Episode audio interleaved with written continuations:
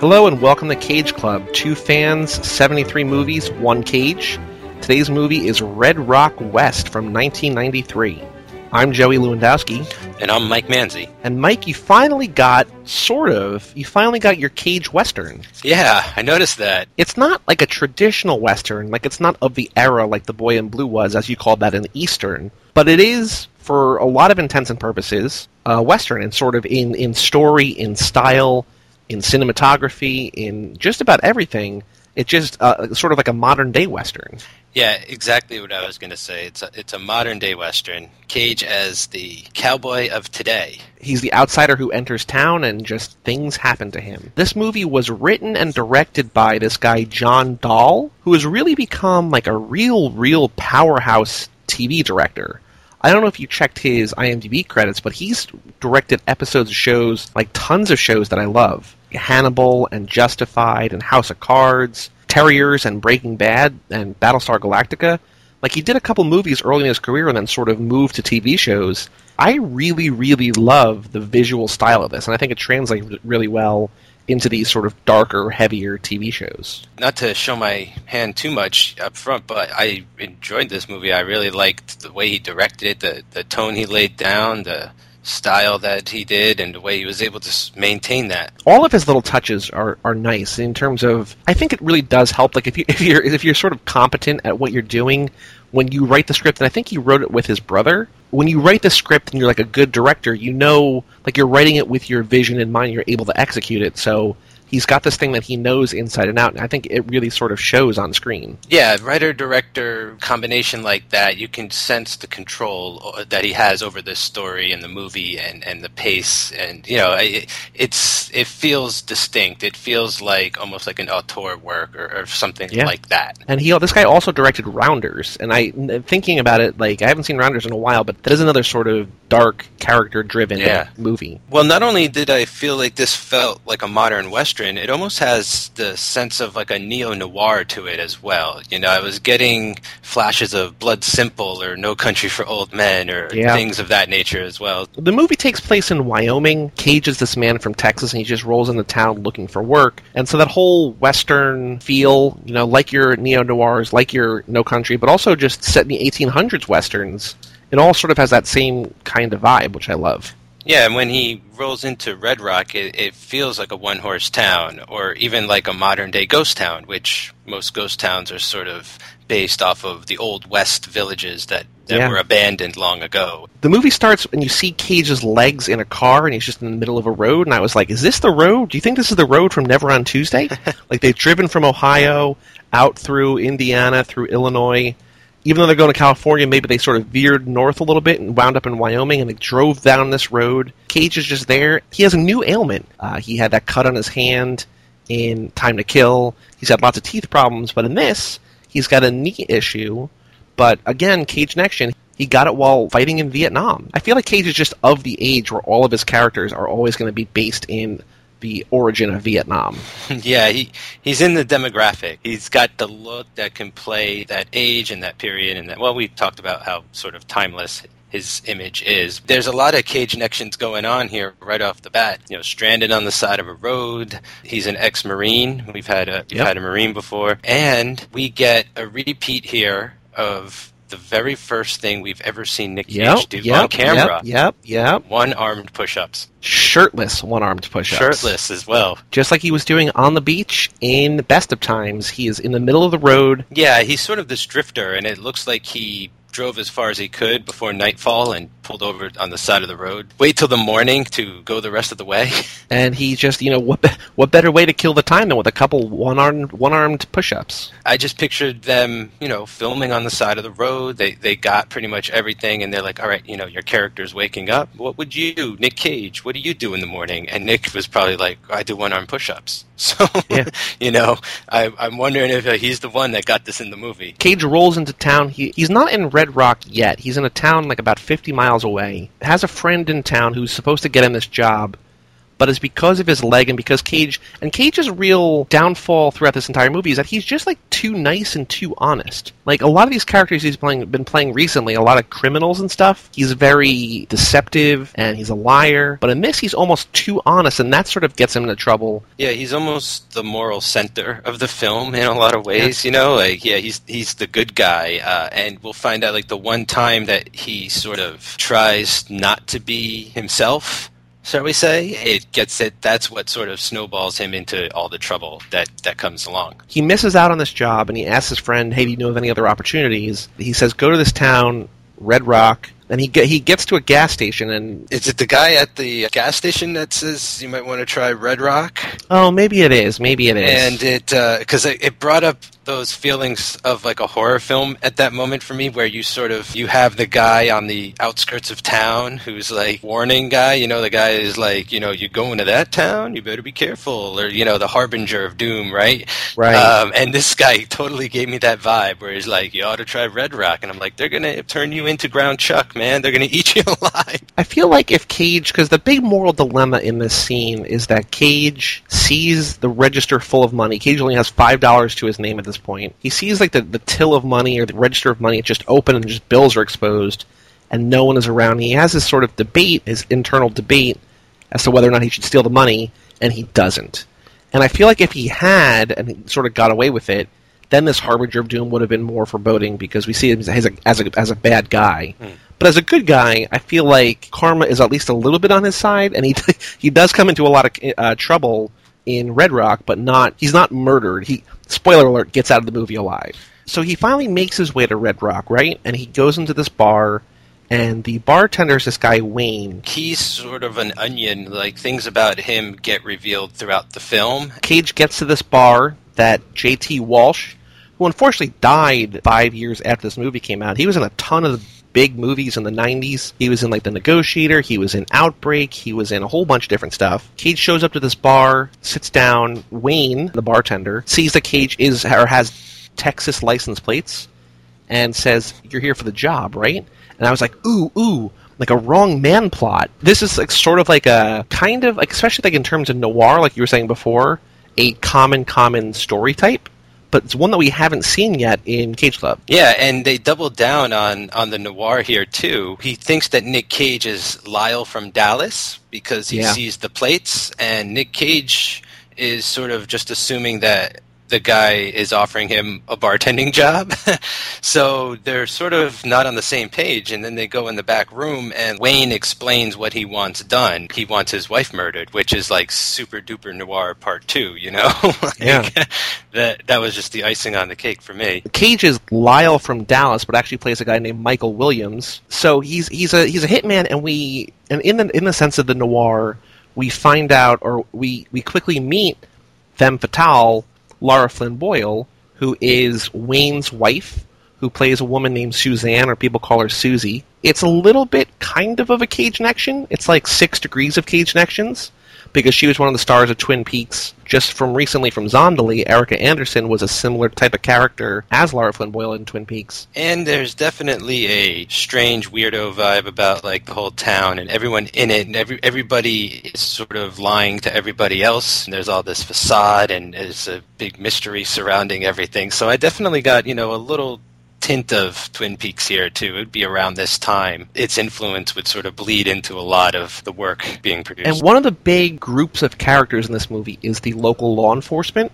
And what I really liked, this sort of gave me a Twin Peaks vibe too, is that they're not incompetent buffoons like they were in Amos and Andrew, right? Mm-hmm. They're just kind of like simple, good folks who have like a small town. This whole like murder plot or like planned murder plot unfolds in front of them, and they're just sort of not equipped to handle it based on their small town experience, just sort of like in Twin Peaks. Yeah, so but getting back to the ranch real quick, it's kind of cool that there's this ranch because it reminded me of westerns, you know. This, yeah. And this was definitely you know one of the crossover elements for me. I was like, well, this is so this is so interesting. I re- really like. When have you ever like what takes place on a ranch these days? Really, like nothing. I could nothing. So like that was really cool to see, and also just that I liked how Cage drives a white car. It's sort of like a white horse. The man in white, as opposed to Lyle Dennis Hopper, who we actually meet a little bit later, who's always in black, and he's like the man in black, like it's literal depictions of good and evil. Yeah, and he's even listening to the man in black himself, Johnny Cash, at the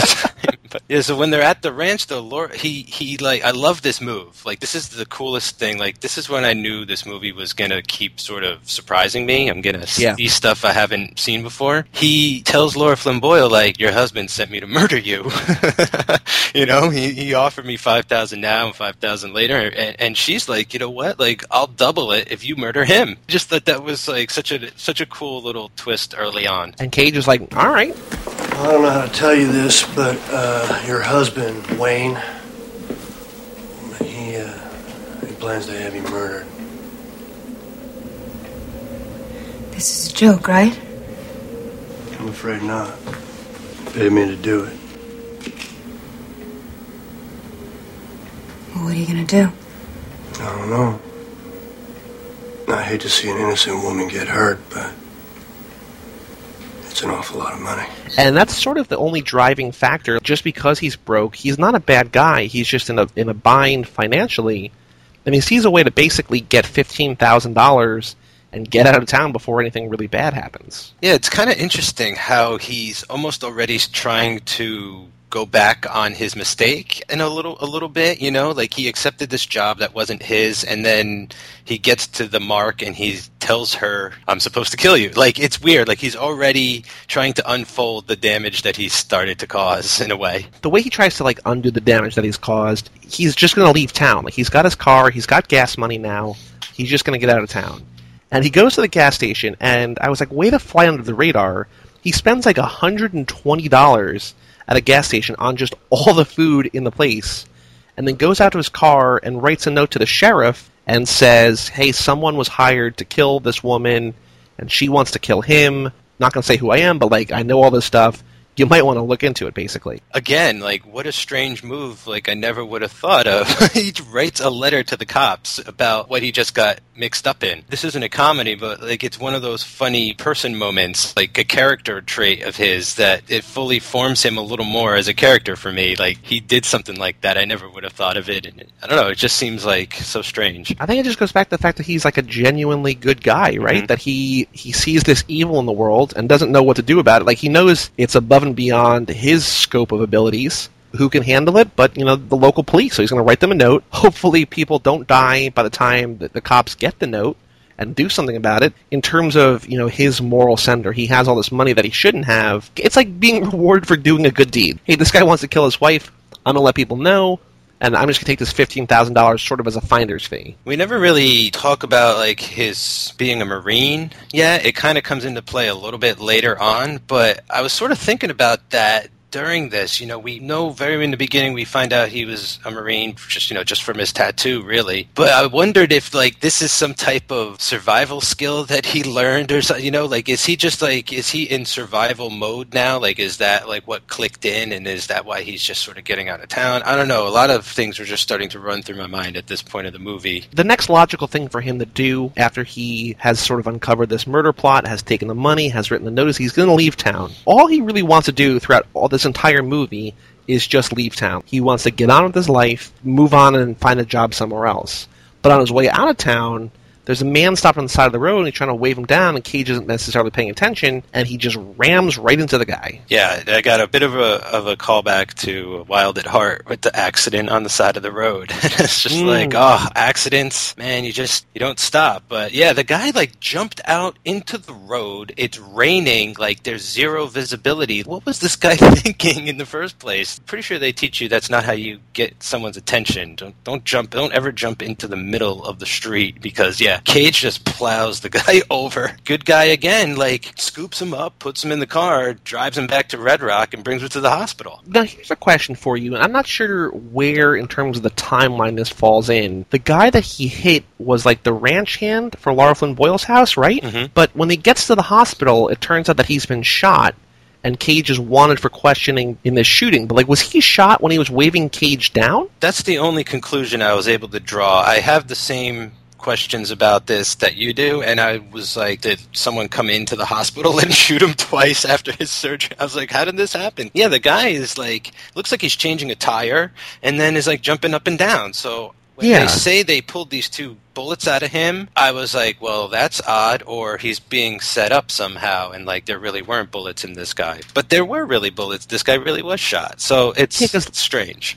There really were bullets, and like later in the movie, we get confirmation from the character who shot him that yes, he was shot. So I just don't know when, because exactly what you were saying. It looks like he's changing a tire. He's very active in the road. He's not doubled over in pain. As we learned in Time to Kill, it's like one of the most painful ways to to die out, right? Yeah. And that's why he had to, he had to put that woman out of her misery. So I don't know when he was shot or why exactly he was shot. I really don't know. Or maybe in this guy's awful, awful life, he uncovers this great plan, right, about who these people in this town really are, gets shot twice in the stomach, tries to get out of town, then his car breaks down. He pulls over the side of the road to change the tire, sees help coming, not only doesn't get help, but gets creamed by this car. so I mean, like that's sort of like a slapsticky kind of se- sequence of events. But that I guess that could have maybe happened. It's a bit much, but I'll tell you what, in the realm of like sort of noir fiction, there are indestructible characters, you know? They're like these guys that can just take a beating and keep on ticking, you know? So maybe he's a reference to that type of character, like this guy who's been shot twice, hit by a car, and still won't die, you know? He's hanging on until he can see the guilty party go to jail. I don't know, because what you said is the only plausible chain of events, really. I mean, unless there was two guys in the hospital, and by coincidence, the guy Nick Cage hit with a car, they bring him to the hospital, and then there's the guy who was shot twice in his stomach in the next room, and they pin that on Cage to sort of do a rope a dope and, you know, get him locked up and out of town. I don't know. Like I don't think that necessarily makes sense. But like my sequence of events doesn't really make sense. And ultimately, this is a character. Like, he never has a line, right? Like we mm-hmm. never see him in the movie, and he survives this whole thing. So like, it's just weird. Like this is such a really genuinely good, interesting movie. This is like so muddled. Like I wonder if there was like a scene that was cut out, but like things don't necessarily add up. I don't think they don't add up because it's meant to be intentionally confusing. The editing or the writing or whatever here just kind of dropped the ball. Yeah, I agree with that because the rest of it is really tight and really well done. And you know you can see i don't know at least i felt the time put into it to make it not seem like a coincidence that this guy wayne is everything. You know what i'm saying? Like all the different Yeah. things like that. Like so it felt like a well crafted story and script and everything. So I, I don't know something just got lost in the shuffle about about the farmhand Cage brings this body that the guy of the guy he hits to the hospital. Uh, once again, is sort of weighing his moral moral dilemma, moral decisions. Is about to leave the hospital when the doctor comes out and says, "Hey, I need to talk to you." And they call the cops, and the cops show up, and the cops are sort of again in over their heads, like we, we need to bring the sheriff in on this one.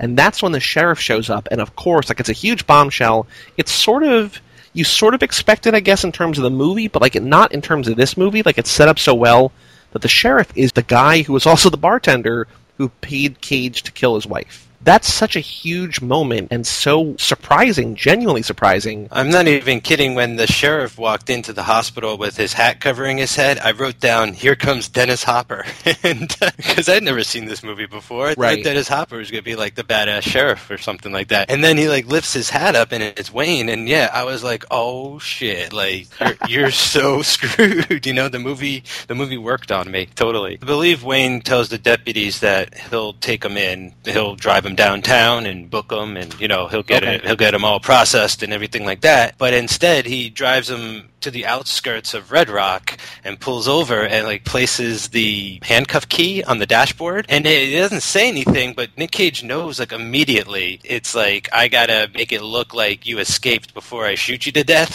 situation. Right. So it's almost like a standoff, right? It's almost like a shootout, an old west type deal. Like very slowly, he grabs the key and like starts to unlock it. And then when Wayne pulls his gun, Cage like dips out of the car door and kicks the car door at Wayne's hand Yeah. and stuff. Yeah, it's a really cool like little escape maneuver he does. He must have learned that in the in the Marines. What I like about this scene and a lot of things throughout this movie is that the characters in the movie and in this scene in particular sort of know the tropes kind of of the genre.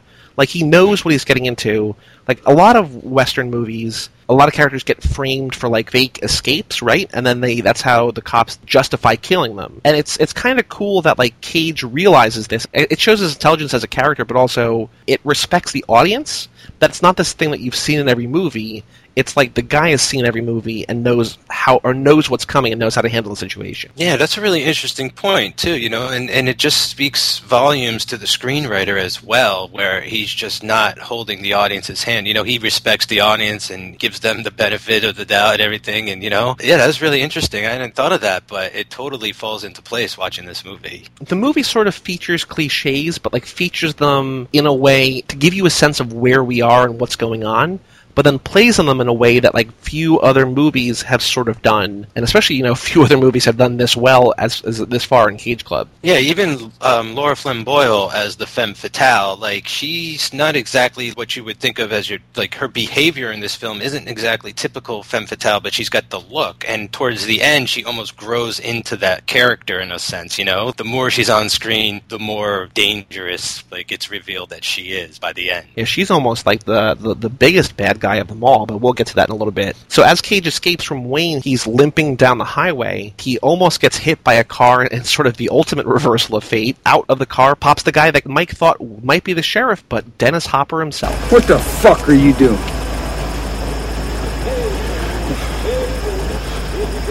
And my car broke down. Where? I don't see a car. It's just over that ridge. Over that ridge, huh? Well, you're one lucky son of a bitch, aren't you? Huh? If I hadn't had my brakes just done, I'd be picking your brains out of my radiator. Fuck. Listen, I hate to ask you this, but do you think you could give me a ride? Oh, I don't know. You aren't dangerous, are you? No. I just. I just need a ride. You can drive me off at the nearest gas station. Okay, cowboy, you got yourself a ride. Um, get in. So if Nick Cage is the white cowboy, the man in white, then Dennis Hopper as Lyle from Dallas is the man in black here. And by that I mean like not only is he dressed all in black, but he's in a black car listening to Johnny Cash, the man in black, and he even bears sort of a resemblance to Johnny Cash at the time. He's based his look off of the man in black for real. He gave me the vibe just kind of of Michael Madsen in Tarantino movies, just like this likable, real cool, gruff looking bad guy. You know is a bad guy and you know you're not supposed to like, but it's he's so just charming and entertaining that it's hard not to like him. Yeah, you definitely get the sense that he's dangerous, but as long as you sort of keep everything friendly, you know, and and like you know keep it all light with this dude, he'd probably be like a really good friend to you down the line somehow. The two of them, Cage and Dennis Hopper, quickly bond because they both find out that they're former Marines, so they got that Semper Fi connection. Cage just wants to get out of town. He's like, "Hey, just drop me at my car." I just want to get out of here. I just, you know, my car broke down up there. I was just walking around. And Dennis Hopper's like, no, no, no, no. Let me buy you a drink. Like, I owe you a drink. You're a veteran. I'm a veteran. And Cage sort of realizes the only bar in town is this one owned by Wayne. And he's like, no, no, no, no, no, no. I'm good. Yeah, Dennis Hopper really gives him like uh, like that's what I'm talking about. Where like if you just if you stay on his good side, he'll probably be nice to you. Because when Cage like refuses a beer, you you see like this look in Dennis Hopper's eyes, like I've killed people for not having a drink with me before and things like Yeah. that. He's like, are you? Am I not good enough to have a drink with you? Is that what you're saying? Cage is like, no. Again, just too nice. Cage could essentially like tell this guy to screw off, right, and get out of town.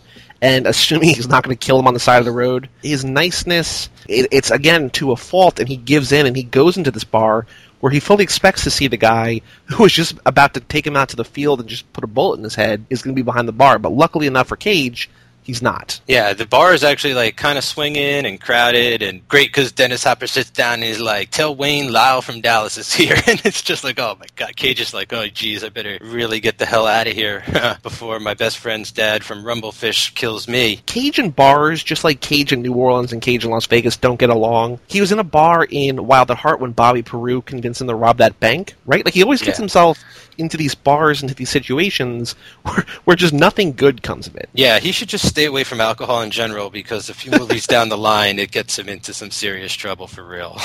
They sit down and Lyle's like, you know, I'm Lyle from Dallas. And the, the bartender's like, oh, Wayne's not here, but I can call him if you want. He's like, that would be great. And so Cage knows he needs to get out of there in a hurry, so excuses himself to the bathroom, and Wayne shows up, and Cage sneaks out the window. This is one of the scenes in the movie that where it's just like genuine, like real tension, and you really don't know whether he's going to get caught here and he's going to have to fight his way out of a corner again, or if he's going to get away. And then if he does get away, what is that going to mean for him and for his character? Yeah, this is one of my favorite scenes of the movie. Uh, a lot of stuff kind of happens real quickly. Like his his new best friend Lyle just became like his new worst enemy. He knows like he's got like not one but two guys after him, and he knows how crazy both of them are. So I love it, and it's so great like how he's like hiding on the roof too. This just feels like a western again. You know, something that would happen in one of those films. So he, he sneaks out of the bathroom through the window and climbs up to the roof and I got a kind of a you know racing with the moon or a Birdy vibe. Like he spent a lot of time on roofs in his career so far. Like there's no options because like they're in this western town. This seems like the only building within you know walking distance, but there's a truck there delivering beer. And Cage takes a plank of wood, extends it from the roof to the top of the truck, and walks away and sneaks and lays down on top of the truck and escapes just as Dennis Hopper has the idea to go up and check the roof. Like I love the ingenuity of this. I mean, where did where would the screenwriter even come up with this idea? Like it's just so unique. I you know, I mean, I could you could truly I've never seen this in a movie before. Like it definitely feels like I was saying like it connotes a western vibe to it, you know, especially since Dennis Hopper's like wearing a cowboy hat and Nicolas Cage is wearing cowboy boots and they're yeah. after each other, but the whole idea of like balancing on the plank and walking, oh man, just like walking from the roof to the hood of the car and everything. I, I just loved it. I don't know. It was just really good imagery and like you said like genuine tension i feel like i've seen this kind of thing in other movies or tv shows but i think anything i've seen it in came after this i can't think of any situations or movies or whatever where this happened that came before this it just shows how like the, the ingenuity of john dahl it reminds me of i think we, we might have talked about it on a previous podcast it reminds me of like the breaking bad writers who have an idea like they're going to get somebody into a corner, going to get them to like this real, real tough spot, and then they have to figure out like they have to to prove to themselves basically okay, how is he going to get out of this? You know what even makes it better is like it's not even truly like a, an escape. Like a minute later, when the trucker is driving down the road, Nick Cage like makes him aware that he's on the roof of his car and like flags him down, and tells him to pull over. And the guy has a gun. Like he's a mean dude. Like he's like, I ain't scared of you, man. You're crazy being up on someone's truck like this. Like you're gonna get yourself killed. Like Cage is just right back into hot water. You know, like his escape plan. Like now he's got to escape from his escape plan. But the guy actually turns out to once everything is sort of straightened out. I know Cage gives him this story about getting away from his old lady, which yeah, just like the worst lie. But again, like the trucker, that's all he needs to hear. Cage is in trouble. He's not going to tell him the truth. It's like we said, like even the truck driver has seen all of the tropes and all the movies. Like he doesn't need Cage to tell him anything else. He knows he's in trouble. And what the hell are you doing on my truck? Sorry, boss. I didn't mean to scare you. Hey, I look scared to you? What the hell are you doing on my truck? Well, I was just trying to ditch my old lady. You were what? Yeah, she called me in the barn. I wasn't supposed to be there. She started sprouting horns and shit. Bullshit. Bullshit. Look at that uncontrolled response to bullshit. I hate when that happens. Yeah, I don't like it either, but I just had to get the hell out of there. So you come out and climbed up on my truck? Yeah. That's kind of stupid, isn't it? Yeah, it is, but you've never met my wife. Spooky. Again, like once again, and I, I keep bringing this up, like this is a moment where Cage, like he's too nice of a guy.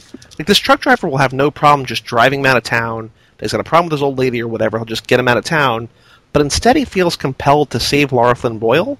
So he has the trucker drop him off at her ranch and say, "Hey, that guy that I pretended I was before, who was hired to kill you, well, he's in town now. You better get out of here. He sneaks into her house for the second time, and she's, I think she's already packing. Like, the, she knows that there's a hit out on her life, and she just wants to get out of town.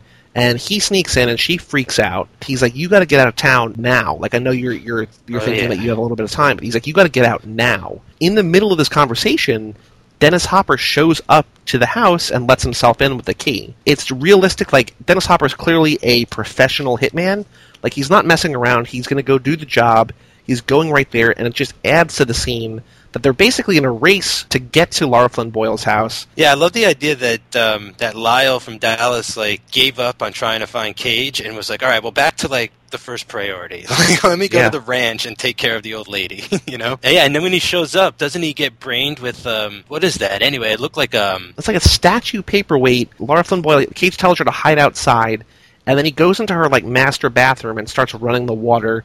And Dennis Hopper walks up, and I thought he was going to like like Cage was going to hit him on the head with it, but instead he just like chucks this heavy statue at Dennis Hopper's head and knocks him out. It looks like it's way heavier than should be thrown, and it's kind of I guess a little bit a moment of humor in this otherwise pretty dark movie. Normally, I think the guy would just like club him. A darker guy or a more evil guy might just keep continuing to hit him until the guy bleeds out.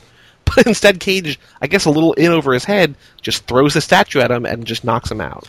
And I also love his sort of instincts too. Like he doesn't think twice, and, and he knocks out Dennis Hopper and sort of gives him one to one to grow on, right? Like he just knocks him in the face with a fist just to make sure he's out cold. Yeah. He's not a murderer, so he's like, "Come on, we got to get out of here before this guy wakes up." And I'm thinking, like, you know, if it was me, I'd be like, "Kill the guy," you know, Yeah. like get rid of this man. But again, like uh, his morals like come through. You know, again, like he knew he slipped up that one time, and it caused all this trouble. So he's definitely doing his darndest uh, not to cause any more problems. Yeah, and then they go to escape in the jeep, and story of his life: jeep's out of gas, right? Fucking story of my life. They pull over to a gas station, and he's getting gas, and he's got like eighty bucks left. The the five thousand from Wayne, the ten thousand from Lara Boyle. It's all in the glove compartment of his car, which is not with him anymore. He's like, We're, we can still get out of town. I still have eighty bucks in my name. Like, let's just get out of here. And they get to the gas station. I buy sort of the stupidity of this moment because Cage's character is so grounded, but they get to this gas station, and then Lara Flynn Boyle just starts walking off. And he's like, Where are you going? And she's like, Oh, I'm thirsty. I'm going to go to the bar. Yeah, well, she is playing him. We don't know exactly yet. He thinks she doesn't deserve to be killed by her husband, when in fact Right. she kind of. I'm not. I'm not one to judge, but by the movie standard, she kind of does deserve to die in a way. Yeah, she's definitely like pulling the strings on Nick Cage at this, and she's like, "Let's go to the bar," and she starts to sort of seduce him. You know, like she wants to Yeah. compromise him. she does want to compromise him, and then in the next scene they do compromise each other. As they're walking out of the bar, Cage is like, "I'm okay to drive. Like, let's just get out of town." She's like, "I got other ideas." And just in the background, maybe a little bit of product placement, but I'm okay with it. There's just a Comfort Inn sign. She's like, "Let's go to the Comfort Inn." And so they go there, and she comes out in this It's a lingerie teddy. outfit. It's yeah, like, where where does she wear? Was she was not wearing that under her like equestrian clothes because she's wearing like these clothes like she was out riding a horse all day. She cannot wear that under those clothes. Do they? Does No, but she, I mean, she was packing those suitcases, so I guess this is just like, you know, one of the most important things to pack when you're going to be on the lam is just sexy underwear. I guess in case you have to seduce someone. she tells Cage why Wayne wants her dead, or at least her version of the whole story. Something about she came into like this inheritance, and Wayne is used to spending, and she sort of tried to give him a an allowance of some kind and Yeah. like he's gonna off her to get the inheritance money we talk about how like the characters are sort of one step ahead of the tropes of the film and this was like the one time where i felt nick cage's character should have been like she's a liar she's lying like she's not like because i saw through I sort of saw through that right away But I think he's too like honest and trustworthy and too nice of a guy to really question her. Like to him,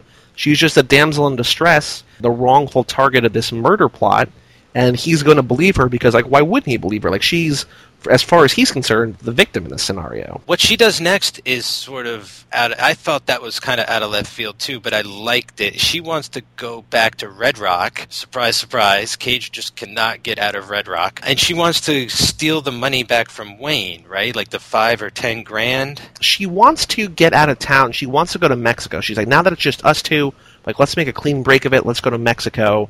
But for us to do that, we need money. But lucky for us, I know where that money is. And in Wayne's office, there's like a safe below his desk. I think it's a half million because eventually Dennis Hopper shows up there. He's asking Wayne where the $500,000 is. But what actually is in the safe is just like five or $10,000. There's like, there's money there, but not nearly what she thought.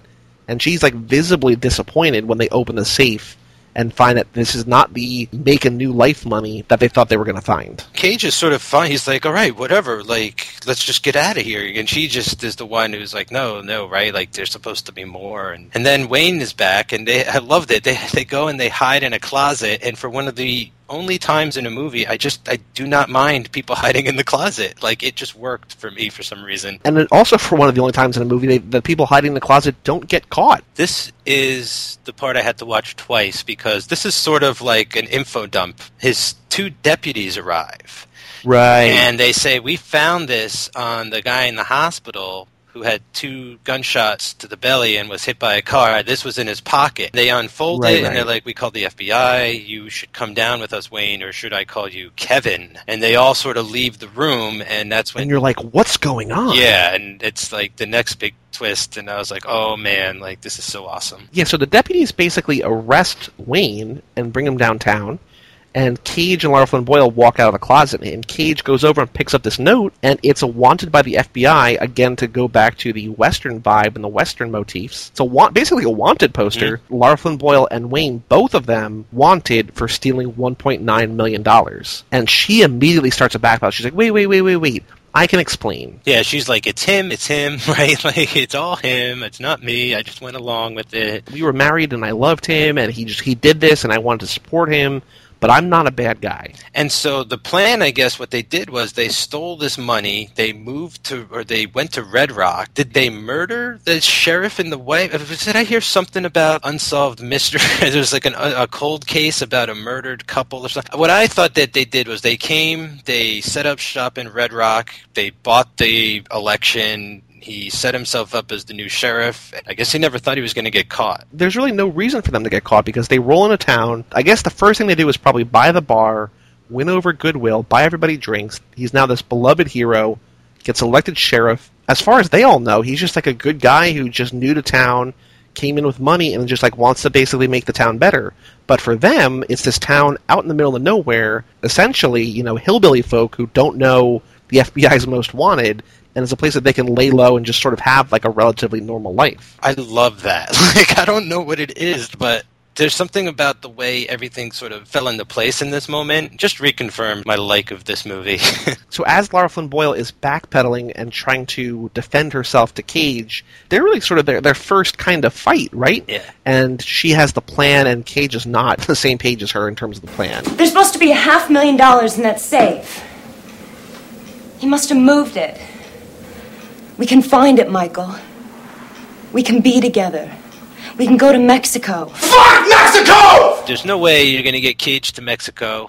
He's not. He's not gonna. He he likes Canada if he needs to lay low somewhere. And then Lyle shows up. It's like just every turn you take, like he's there. It's you know, like he's definitely just like waiting. like I don't know. He's like this creeper, grim reaper type guy who's like roaming around the town. The Grim Creeper. There you go. Cage and Flynn Boyle go to leave, and they open the door, and I think basically he says surprise, and like punches Cage in the face, and knocks Cage out.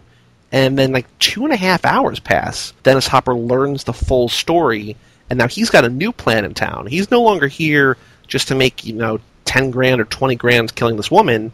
He's going to find this five hundred grand wherever it may be, and he's going to leave town a lot more wealthy than he thought he was going to be. I love this scene too because I call it the Lyle brings the audience up to speed scene because it's what he does. Like in case you just haven't been paying close enough attention or missed something or were confused, like he comes in and he's like, "Let me get this straight." he's like, "You guys stole all this money, came here, took over the town, yada yada yada. And now that's what's going on." And he's like, "I'll tell you what, there's going to be a new plan." And he's like, "Now that Lyle's here, Lyle wants half." And Lyle's first step of the plan is to go break Wayne out of jail.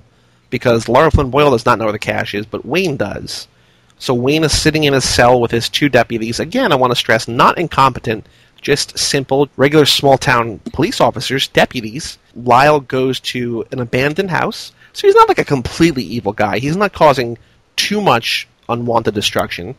But he goes to a, an abandoned house and sets a fire, which draws one of the deputies to this house to put the fire out. only one cop is left to guard Wayne at the police station, and then it's sort of like the big. I, I imagine this is like the biggest thing that happened to Red Rock in like a year, you know. So, yeah, like everybody goes over to the fire at the at the shack, and that lets everyone else sort of sneak back into town undetected. Like I really wonder if they should be more aware that like something fishy is going on because there's a fire. They just found out that their sheriff, who I guess they had come to know and love, is not the man he says he is, right?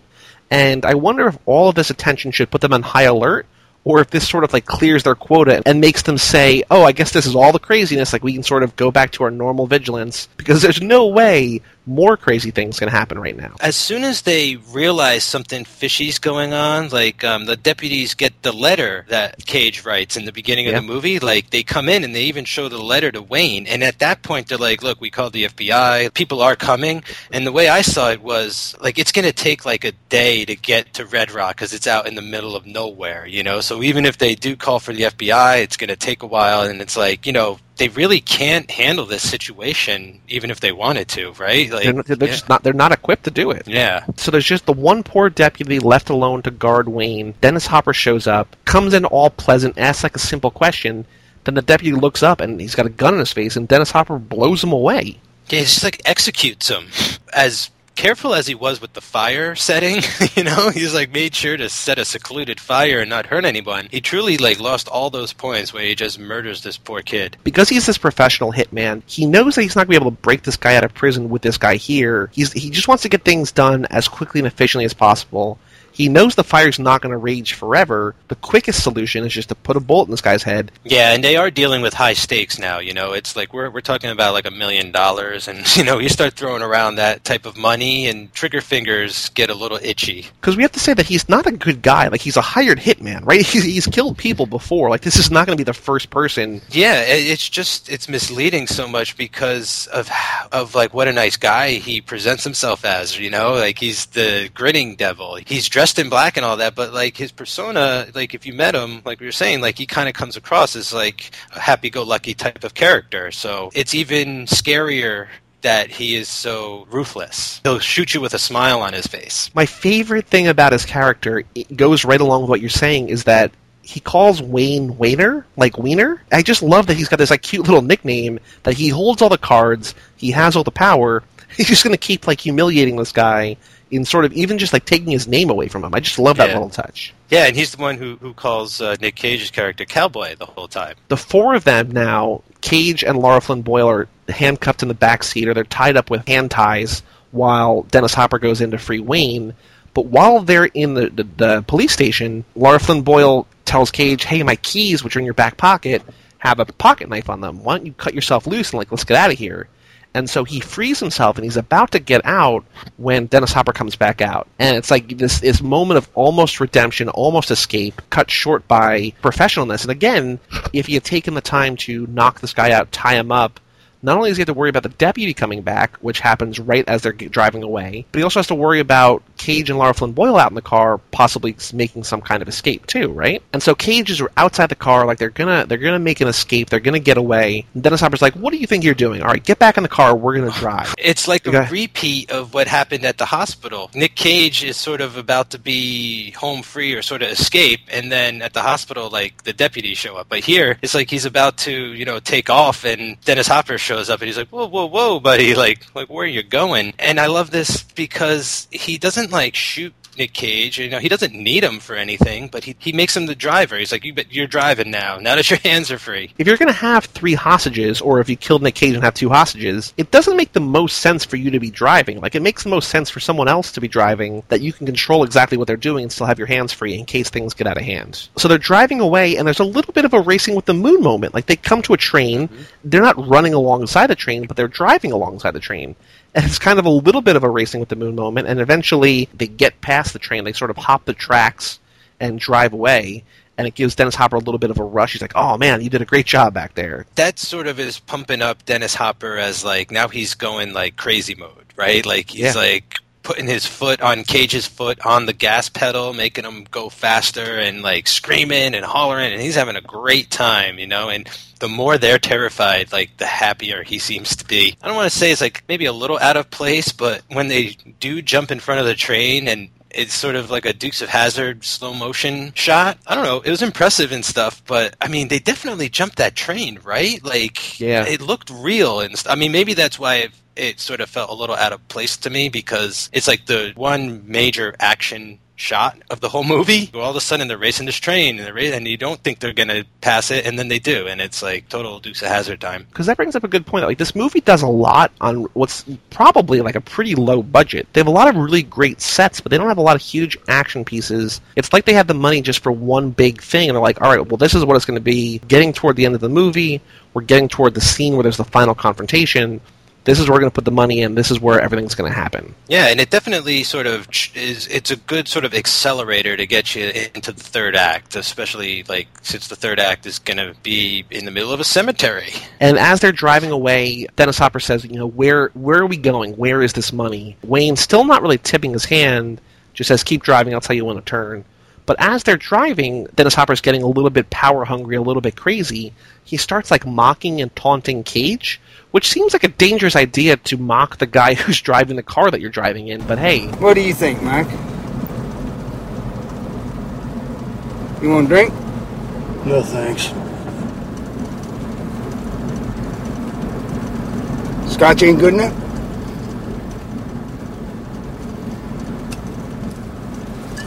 Oh, I knew a guy like you once.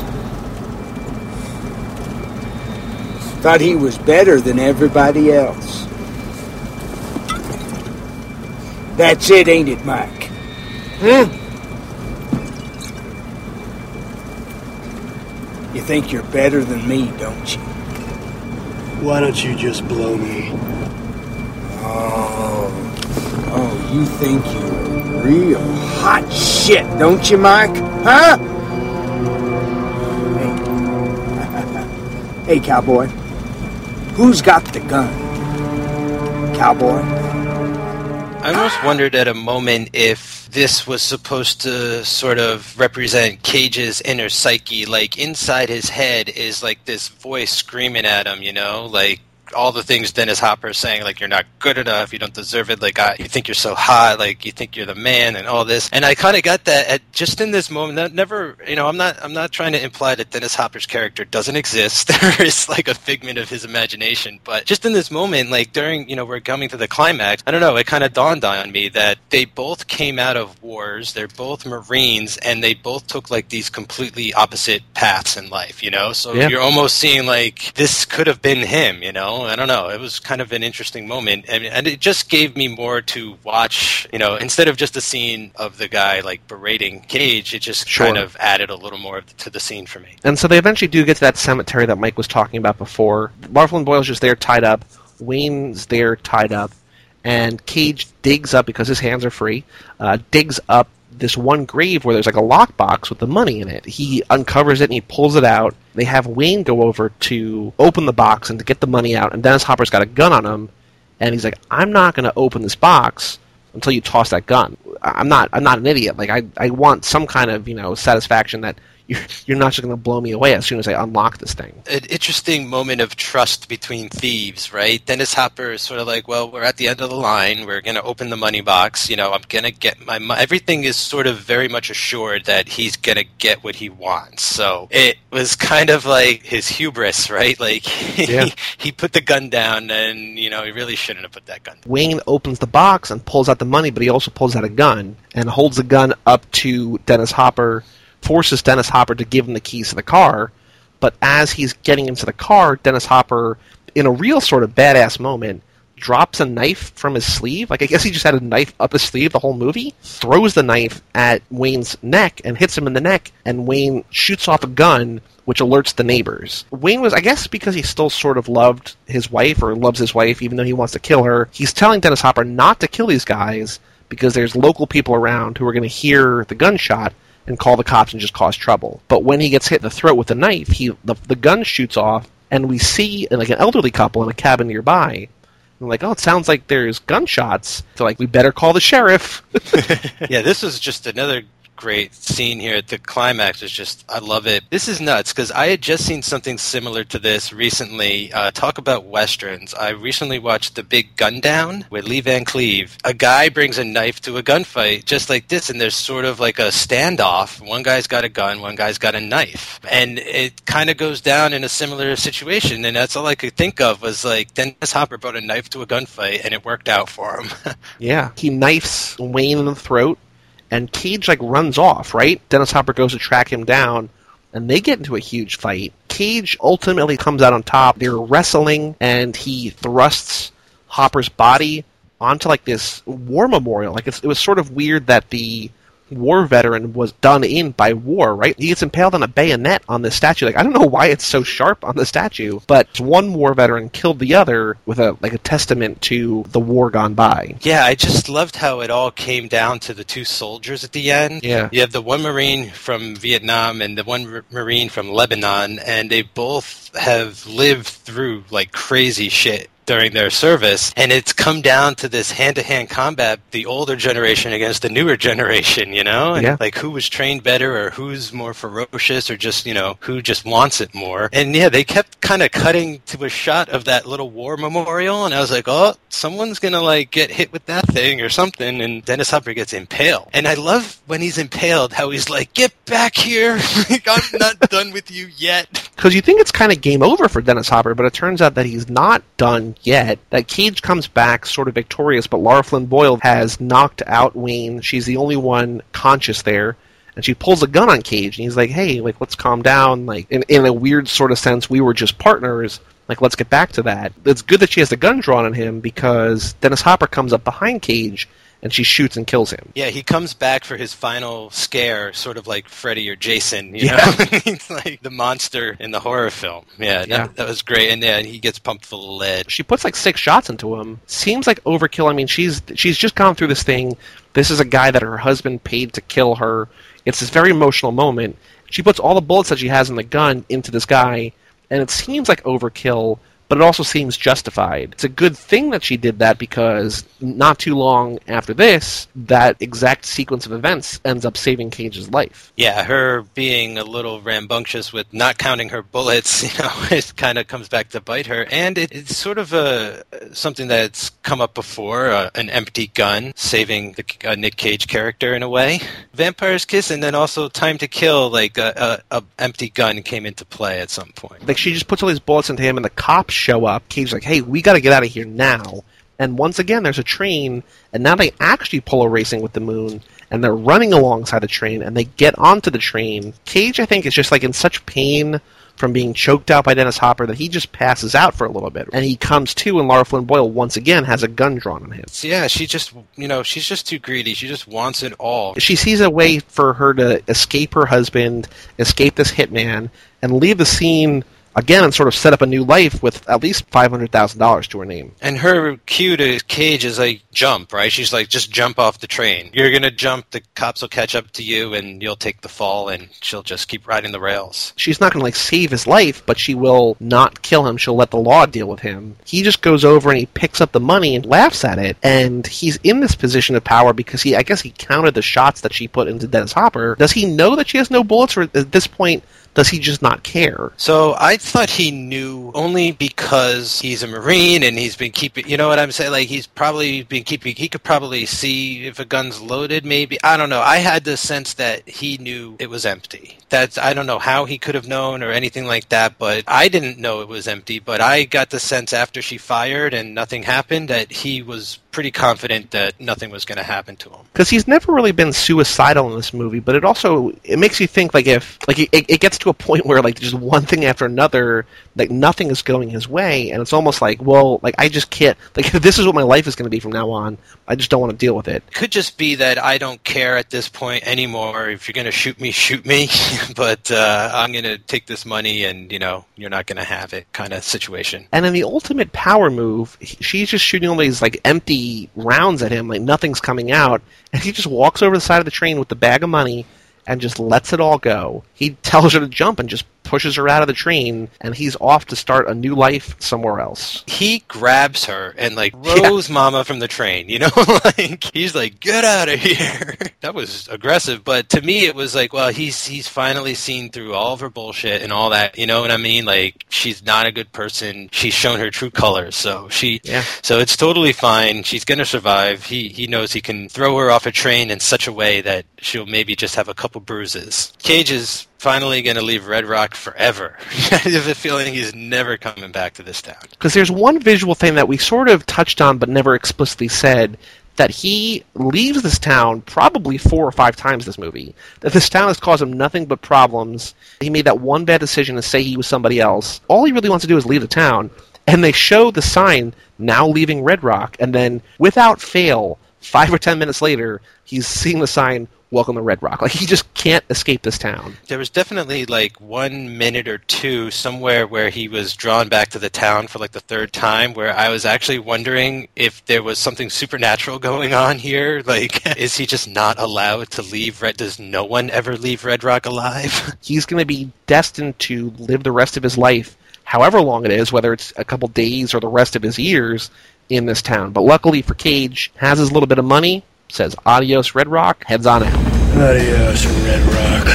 and that pretty much does it for Red Rock West. I don't know that he ever we ever returned to the western genre. Satisfies the itch for a Cage western. I mean, I would love to see him as you know the man the man with no name or one of those like the old real true gritty westerns. But this is a nice little substitute in a career where we didn't know that he was necessarily going to have any westerns. Yeah, I was very surprised. I mean, right in the beginning, he puts on that white shirt, and it's sort of got the Western stitching, or what you no- typically might see on what's sold as cowboy shirts, you know? And, and I was like, oh, cool, we're getting like a little touch of it here, you know? He's from Texas, he's wearing the boots, he's, you know? So you're right, like, uh, it was good to, you know, even if it was more of like a modern Western, it was still nice to see him sort of navigate like the Western genres, sort of a lot Yeah. of the tropes of a Western. Absolutely. So next up on Cage Club, we have Deadfall, and we will hope to uncover the mystery of why the DVD case and the DVD slipcover have completely different images. That is just so hyper confusing. But go to cageclub.me to read all of our reviews for all these movies that we've talked about. You can listen to all the podcasts on there. You can subscribe on iTunes. You can follow us on Twitter. All sorts of fun stuff. I'm Joey Lewandowski, And I'm Mike Manzi. and we'll see you next time on Cage Club.